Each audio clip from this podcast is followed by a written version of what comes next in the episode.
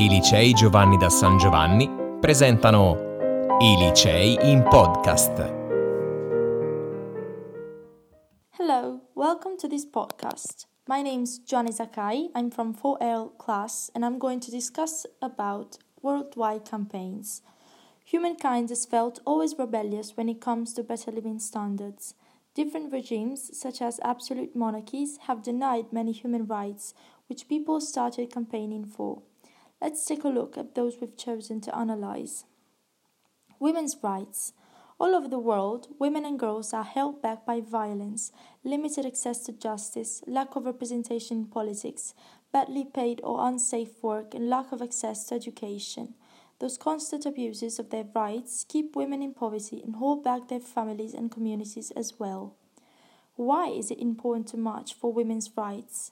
The average Asian American woman had to work almost fourteen months in order to earn just as much as a white male earned in twelve.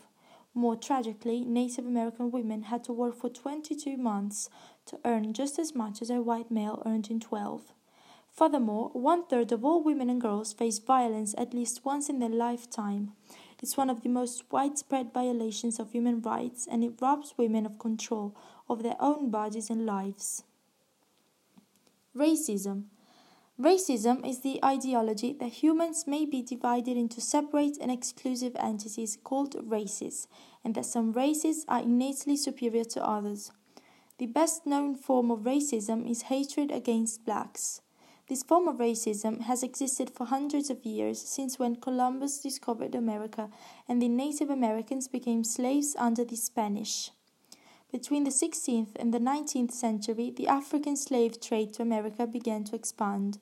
The slaves were sold by African states to merchants in Western Europe and deported to the American continent, where they did heavy work, especially in cotton plantations for the European market.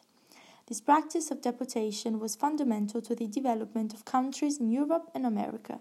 Finally, trafficking was abolished by the U S and the U K in, the, in eighteen oh seven to eighteen oh eight.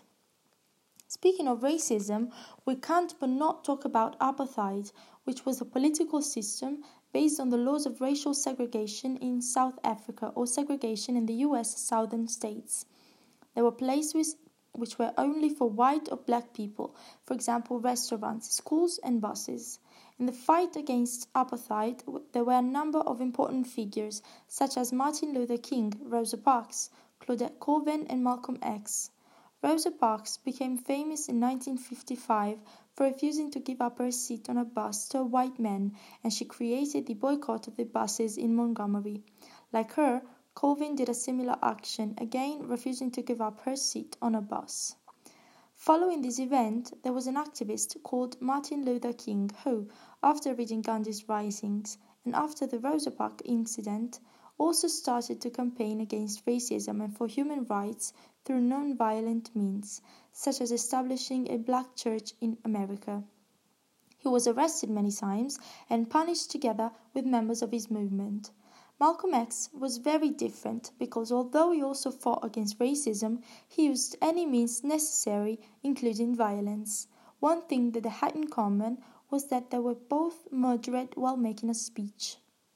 During these years, there was a movement of white supremacists called the Ku Klux Klan, or K K K for short. They were based on the idea of Aryan brotherhood and dressed in long white robes like wizards.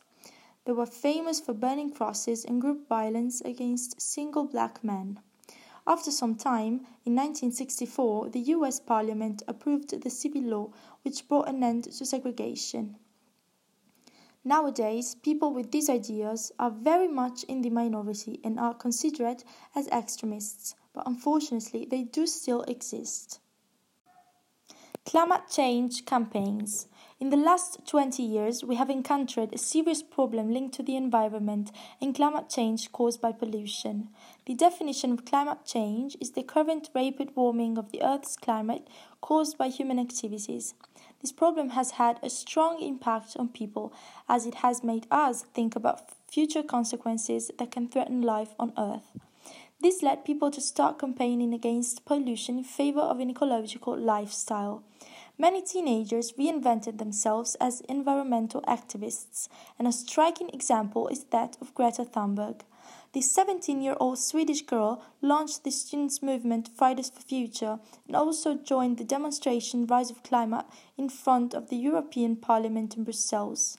Fridays for Future is a movement to, pro- to protest the lack of effective climate legislation on a governmental level.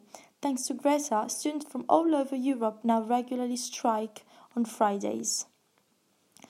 Many of the campaigns against climate change have also created vi- videos and ads about these problems to get more people to know about the effects it has on Earth. One of these is made by Oxfam, which is a global movement of people fighting against inequality and who want to create a secure future for the younger generation.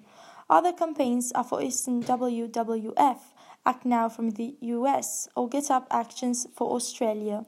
We can say that, after disasters like the recent wildfires in Amazonia in Australia, more people have taken an interest in the battle, but this is not enough. In conclusion, we can understand that climate change is a serious problem which could change our futures forever, so we have to act immediately before it is too late. We can change the situation only if we believe it. This podcast ends here, but you can find many more visiting our site w w w dot licei s g v dot e u. Thanks for listening and goodbye.